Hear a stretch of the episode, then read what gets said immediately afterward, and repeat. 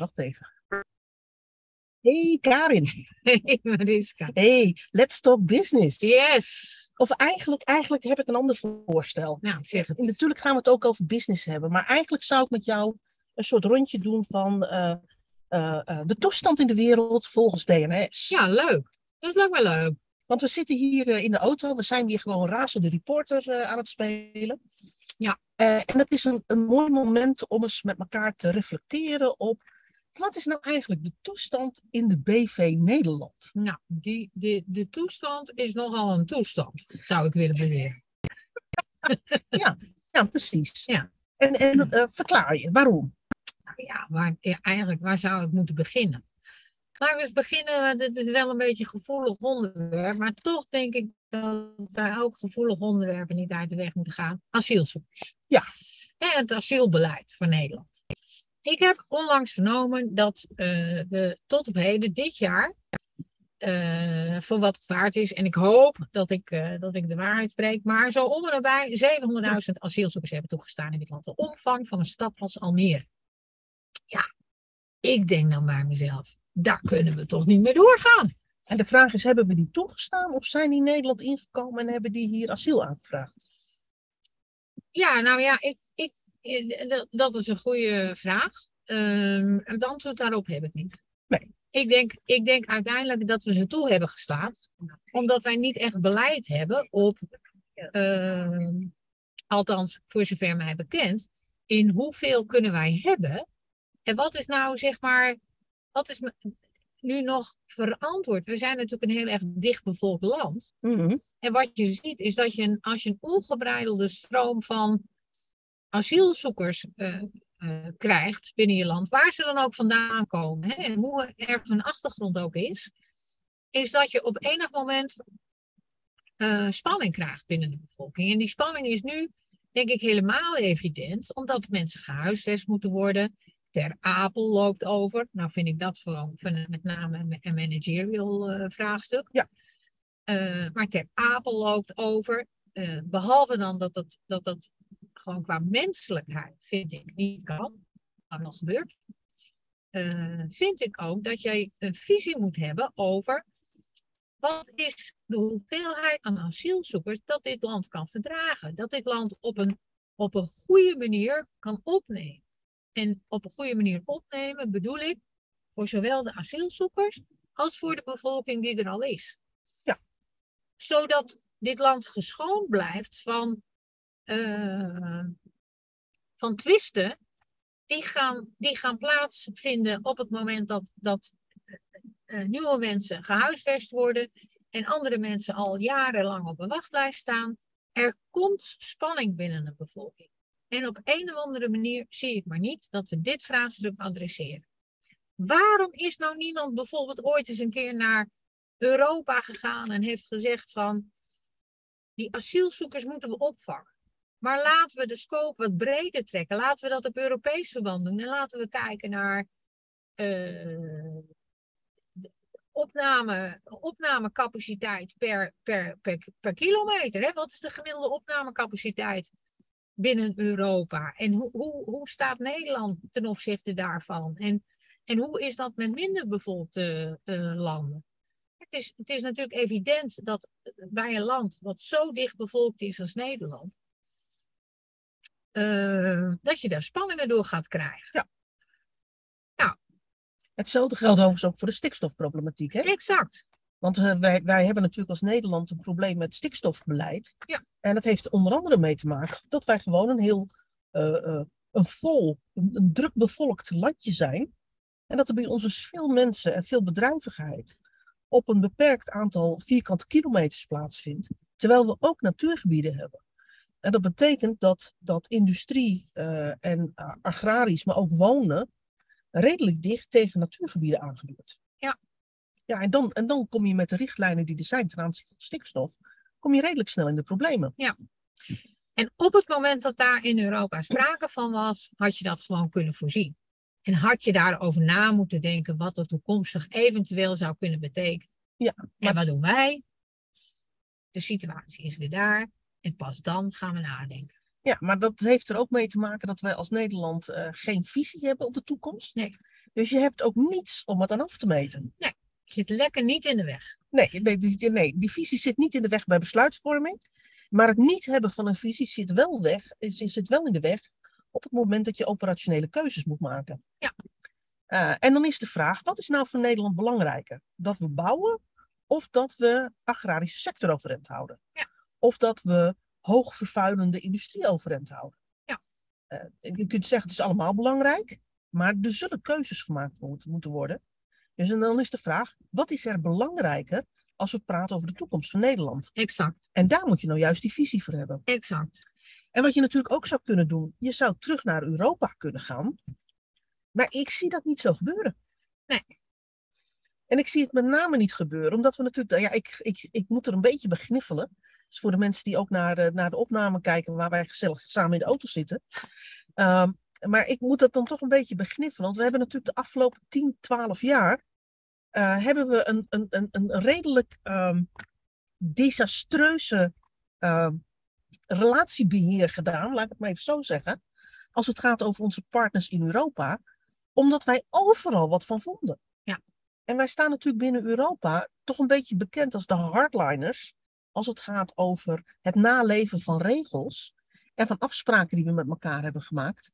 Hè, of dat nou gaat over uh, begrotingsbeleid, over uh, steun aan bedrijven of financiële steun aan andere landen, uh, zijn wij natuurlijk best, best uh, nou ja, laten we het zo zeggen, wij zijn het, uh, het strengst geweest en we hebben overal een mening over gehad. Ja. En ja, ik, ik zei het net al even tegen je voordat we met deze opname begonnen. Ik, ik heb zo'n het gevoel dat, stel nou even dat we terug naar Europa gaan, hè, met of het asielzoekersbeleid of het stikstofbeleid. En zeggen van, ja jongens, dat hebben we toen met elkaar besloten. Maar we hebben er nog eens naar gekeken. Voor Nederland werkt dat niet. Want wij zijn een heel druk bevolkt landje. En we lopen er tegenaan. Dat we gewoon aan de grenzen van onze, van onze leefbaarheid komen. Dan denk ik dat we gewoon stralend weggelachen worden in Europa. Ja, ik denk dat je daar een punt hebt. Kijk, we hebben het momentum laten passeren.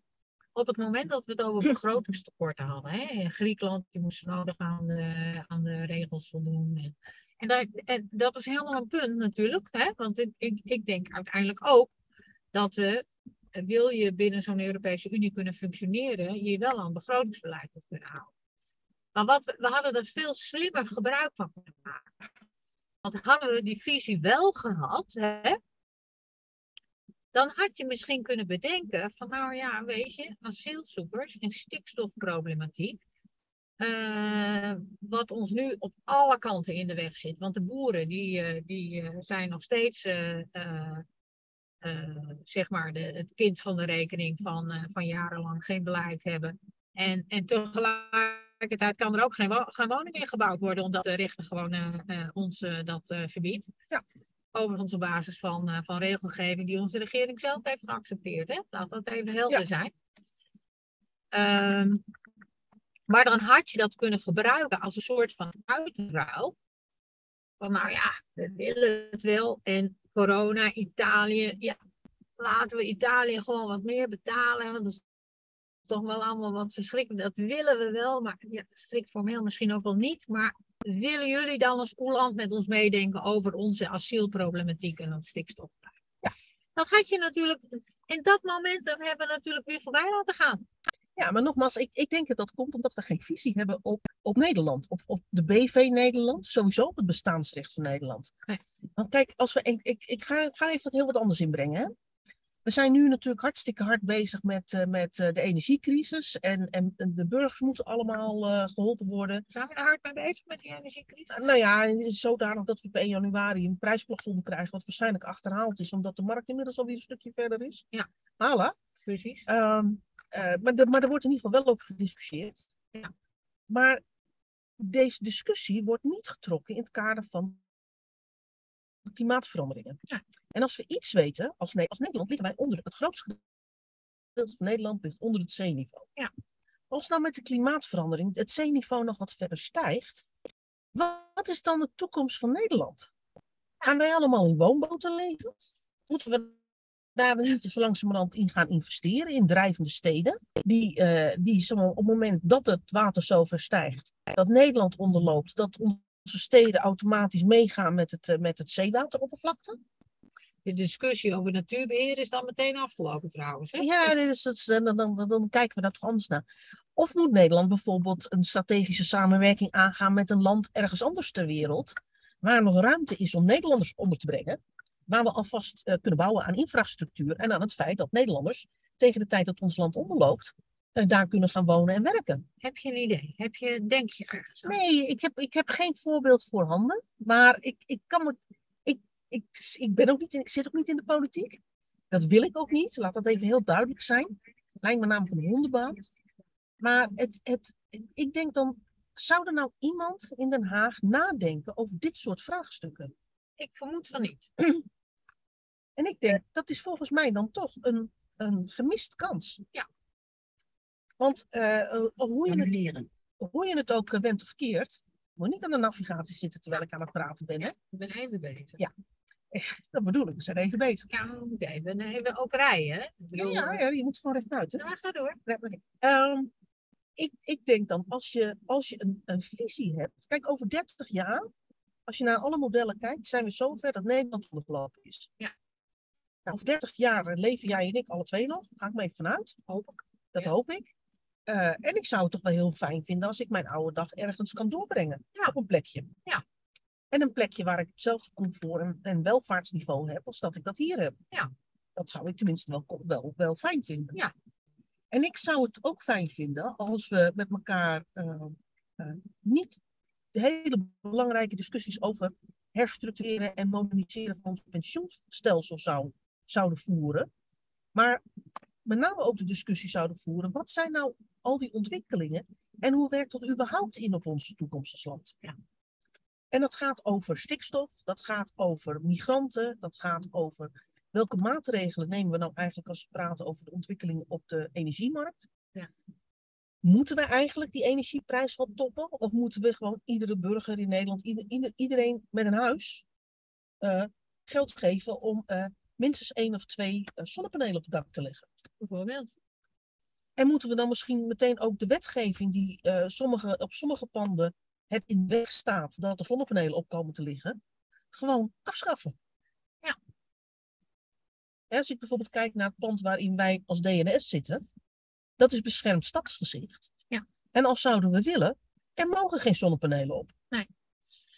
Kijk, en dat is ook wat ik bedoelde, een beetje met mijn cynische opmerking. Toen jij zei van ja, zijn we wel, we zijn met die energiecrisis bezig. Ja, we zijn met de energiecrisis bezig. In de zin van ja, hoe overleven we de eerste twee maanden met elkaar? Ja. Maar we zijn niet in met de energiecrisis bezig in de zin van, wat betekent dit nou in het kader van het klimaat? Wat moeten we in bredere opzicht nu doen, hè, om Nederland te beschermen en leefbaar te houden? En welke keuzes maken we erin? En als het specifiek ent op die energiecrisis, hoe gaan we die transformatie nu vormgeven? Hoe gaan we dat doen? En hoe gaan we dat financieren? En binnen welke termijn? Want daar heeft niemand het over. We hebben het alleen maar over de centen, wat de energierekening kost. En natuurlijk, dat is in het hier en nu echt een probleem. Maar als we het hier en nu overwonnen hebben, moeten we ook kijken naar de langere termijn. Omdat het hier en nu niet tot in extenso herhaald kan blijven worden. Dat nee. houdt een keer op. En dat is natuurlijk wat we onze studenten ook allemaal leren. Hè? Dat op het moment dat, je, dat er gewoon acute problemen zijn, moet je natuurlijk een oplossing vinden voor het acute probleem. Ja. Maar je moet ook nadenken over wat heeft nou dit probleem veroorzaakt. En waar gaan we nou in de toekomst nog meer tegenaan lopen. Exact. Zodat de oplossing die je nu kiest voor het probleem wat er nu is, je in de toekomst niet in de weg zit. Exact. En, en uh, ik, ik denk als... als Nou ja, als we praten over de toekomst, de toekomst in de wereld volgens D N S, dat het ons daar vaak aan ontbreekt. Ja. Dus hoe zien we nou de problemen die er nu zijn en de oplossingen die we nu kiezen in het kader van uh, de, de grote lijn? Waar, waar ja, gaan we naartoe? En welke stappen gaan we daar dan in zetten? En hoe passen de stappen in het hier en nu, die we nu nemen, hoe passen die in die koers die we hebben uitgezet naar de toekomst? Ja. Nou, en ik heb alleen maar het idee dat we stappen zetten in het hier en nu. En die gaan vooruit, achteruit, naar links en naar rechts. Het is net een dansje, maar we komen geen stap verder. Nee, En, en overigens, en dan wil ik het eventjes loskomen van de politiek. Ik zie hetzelfde ook in het bedrijfsleven. Want een van de dingen die we daar bijvoorbeeld zien is dat, dat iedereen het heeft over de problemen op de arbeidsmarkt. Ja. En laten we wel zijn, er is vergrijzing, er is ontgroening. Dus er zijn ook wel problemen op de arbeidsmarkt, laat dat helder zijn. Maar uh, nou ja, als, ik, als ik gewoon naar recente uh, onderzoeken kijk, dan de manier waarop wij werken in de organisatie, dat is ongelooflijk ineffectief. Ja. Daar zijn we niet mee bezig. Nee. Terwijl ik denk dat, het, dat de komende jaren alle arbeidsmarktproblematiek op te lossen is. Door gewoon de inzichten die er zijn, bijvoorbeeld over hoe wij werken binnen organisaties.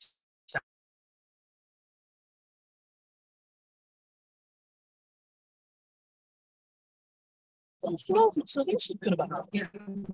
Mooi dat je dat zegt. Want ik heb vorige week heb ik een uh, masterclass gegeven over uh, uh, organisaties. En uh, de coördinatiemechanismen binnen organisaties. En hoe groeit zo'n organisatie nou? Hè? En, en een van de oefeningen die we dan altijd doen, is dus een keer in beeld brengen in een wat, toch wat grotere, wat complexere organisatie van een hiërarchische soort, zoals we dit heel in Nederland kennen. Is in beeld brengen wat, wat nou de afstemmingsoverleggen zijn en de coördinatiemechanismen die, die uh, zeg maar binnen zo'n organisatie geldend zijn. Ja. En dan zie je eigenlijk een wirwar van overleggen en organisaties. En ik heb de deelnemers aan die masterclass uitgelegd om eens een keer hun agenda naast dat plaatje te leggen en eens in beeld te brengen met hoeveel tijd ze nu werkelijk bezig zijn met afstemming en met overleg. En dan hebben wij alleen nog maar de formele overleggen in beeld gebracht. Ja. Even abstraherend van de informele overleggen, de overleggen die je hebt op het moment dat er dus iemand bij je binnenloopt van hé, hey, heb je even, mag ik even wat met je afstemmen? Of uh, overleggen die plaatsvinden omdat je toch iemand treft bij het koffiezetapparaat. Nou, en er was iemand bij en die zei, en dat vond ik zo mooi, die zei, ik zit meer dan mijn functietijd in overleg. Ja. Dus zijn hele functie, en hij zei, daarnaast moet ik eigenlijk nog werk doen. Ja, het is ook zo, zoiets. Terwijl een deel van het werk natuurlijk ook dat overleg is, afstemming, ja. Hè, op het moment dat je in een managerial positie uh, bevindt. Maar ik heb nu wel ook tegen hem gezegd, zet al die overleggen nou eens. Hè, want het kan best zijn dat jouw werk gewoon overleg is. Maar zet die nou eens ter controle af tegen. En welk overleg draagt dan bij aan de realisatie van welke doelstelling? Van jouw afdeling of van de organisatie? Ja. Dat zou hij gaan doen. Daar heb ik de uitkomst nog niet van. Maar hij begon wel te lachen. Hij zei, ik denk waarwaardig als ik er nu zo over nadenk. En dat geeft dus al aan, hè, ik bedoel die uitkomsten, dat gaan we niet afwachten, maar dat geeft dus al aan, als iedereen dat eens even zou doen, hoe weinig effectief wij in grote organisaties zijn. Ja, en het, het, er zijn ook onderzoeken die aangeven dat werk in teamverband uh, aanzienlijke inefficiencies met, met zich meebrengt. Ja. In een team van vier tot vijf personen, waar geen aandacht wordt besteed aan het teamproces en hoe teams functioneren, mm-hmm. is een efficiëntieverlies van vijfentwintig procent. Ja. En dat efficiëntieverlies kan oplopen tot vijfenzeventig procent voor teams die groeien in de aantallen mensen die in een team zitten. En ze hebben dat onderzocht naar teams tot elf personen. Ja. Nou, ken jij en ik ook organisaties waar ze teams hebben van twintig personen of meer? Ja, vijfentwintig wel, hè? Dan wil ik niet weten wat, wat inefficiëntieverlies is, wat efficiëntieverlies is uh, in die uh, teams. Nee. Want dat, dat, is, dat moet nog groter zijn. Ja. En ik denk ook daarvoor geldt, hè, en dan, en dan uh, de vraag is, we werken graag in teamverband, hè, want we, we zien daar de voordelen van. Maar we hebben niet echt een visie op hoe we vinden in organisaties dat die teams moeten bijdragen, hoe ze moeten werken. En op welke manier ze moeten, en op welke manieren ze moeten werken. Nee. Juist om die effectiviteit te vergroten. En wat krijg je dan? Is dat we allerlei systematiek los gaan laten. Zoals rapportages, zoals coördinatie, zoals overleg. Ja. Uh, die maken dat teams afgeleid raken van het doel waarvoor ze elkaar zijn. Ja. En dat, dat dus ook het teamproces, voordat ze iets kunnen opleveren, dat het eigenlijk veel te lang duurt. En ja. dan krijg je die inefficiëntieslagen. Ja.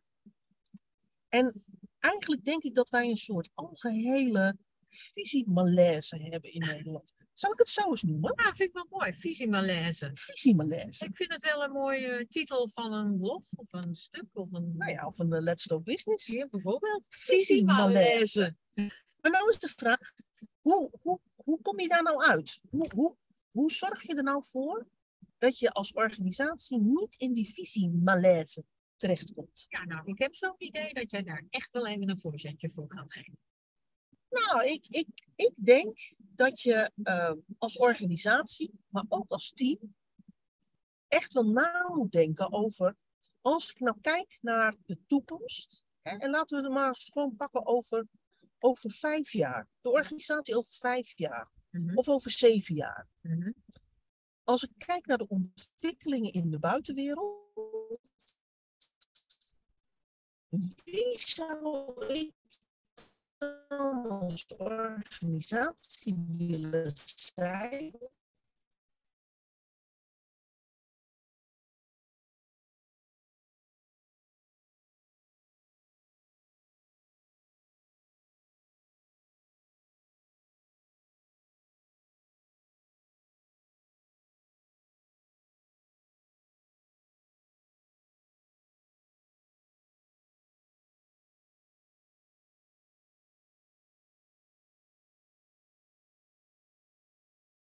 Zou je daaruit ook uh, de regering kunnen vragen, hoe zou je nou willen dat Nederland er over vijf jaar uitziet? Hè, w- hoe, hoe is dan de stemming? Hoe is het welbevinden van mensen? Hoe ervaren zij welzijn? Ja, en, en waar het eigenlijk om gaat, is dat je dus aan een regering vraagt om over de grenzen van het eigen regeerperiode heen te kijken. Exact. En zeggen, wat wil je nou, laat ik het maar zo zeggen, wat wil je nou klaarzetten voor de regering die na jou komt? Ja. Stel nou dat de regering die na jou komt alleen maar het beleid doorzet wat jullie al instarten. Hoe zou je dan willen dat de wereld, Nederland, er dan uit zou zien de regeer, aan het einde van de regeerperiode die na jou komt? Ja. En dat is misschien een beetje een rare vraag, maar heel veel van de beleidsonderwerpen die uh, onze overheid te, te, te, te bedienen heeft, zijn geen korte termijn onderwerpen. Dat zijn dingen waarvoor je nu dingen, zeg maar, maatregelen klaarzet en beleid op formuleert. Dan ga je in de begrotingscyclus ga je daar geld voor reserveren. Dan ga je uitvoeren. En dat, dat meestal kost dat twee of drie jaar voordat je daar het volledige effect van ziet. Ja. Dus je, Zeg maar, aan het begin van een regeerperiode, de beleidsvoorstellen die je dan zeg maar, op structurele basis neerzet, gaan sowieso pas uh, zeg maar, uh, resultaten afwerpen in de regeerperiode na jouw regering. Ja. En dat is daarmee niet anders dan in het bedrijfsleven. Hè? Want ook in het bedrijfsleven wisselen managers gewoon, gaan het bedrijf uit, uh, gaan naar andere functies.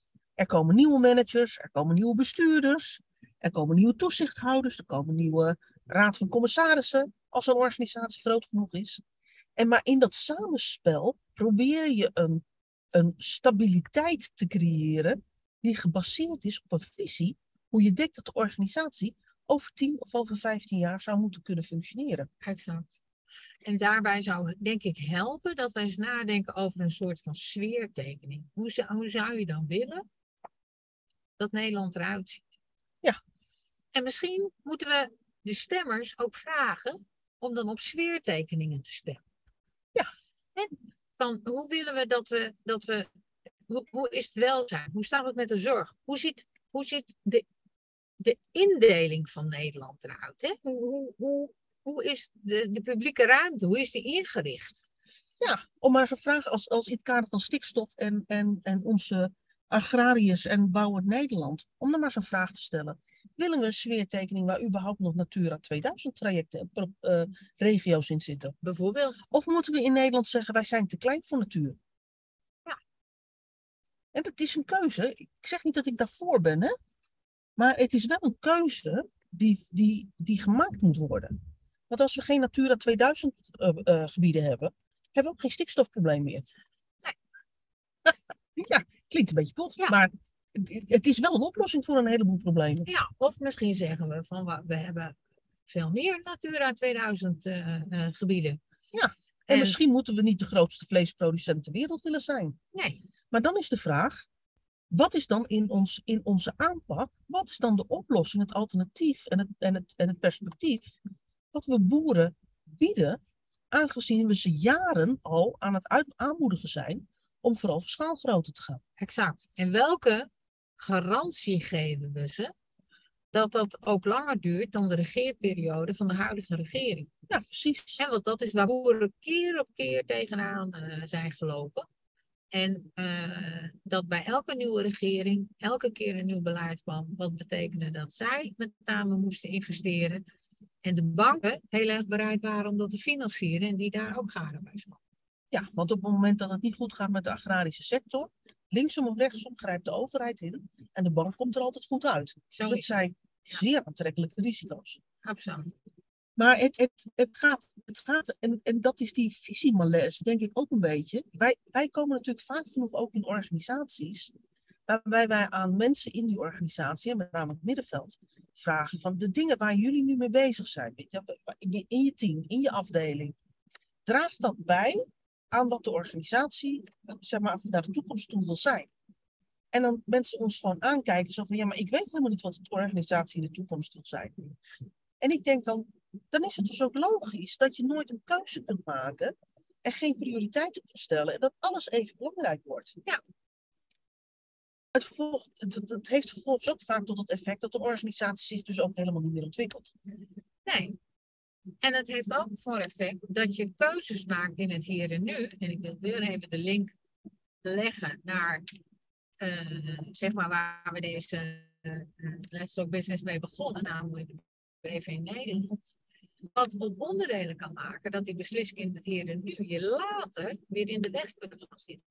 Het denk aan de keuzes en de opstelling die Nederland zich heeft gepermitteerd of mede te kunnen permitteren in het kader van het begrotingsbeleid van sommige zuidelijke landen in Europa.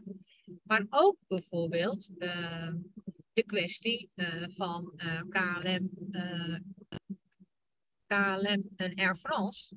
Uh, uh, waar uh, de regering uh, een bepaalde opstelling zich heeft gepermitteerd. Want de Franse regering ons niet de dank heeft afgenomen.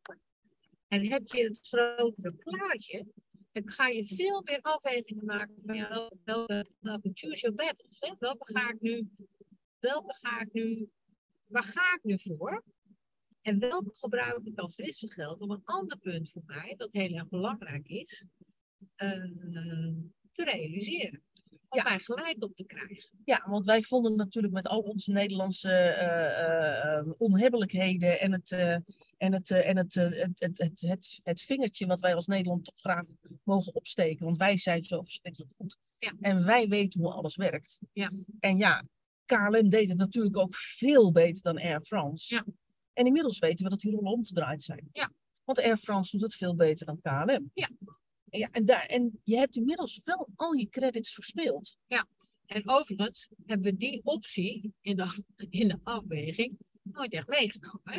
Nee, want wij vonden dat wij het altijd per definitie beter konden dan de Fransen. Zo is het. En ook naar de toekomst voor waarschijnlijk altijd beter zouden. Met andere woorden, we hebben er een stevig oordeel over gehad. Exact. Ja, en, dat, dat, en ook dat heeft te maken in mijn ogen met visiemalaise. Want als je, als je wel een visie hebt, dan maakt het niet uit welk onderdeel van de organisatie het nou beter doet.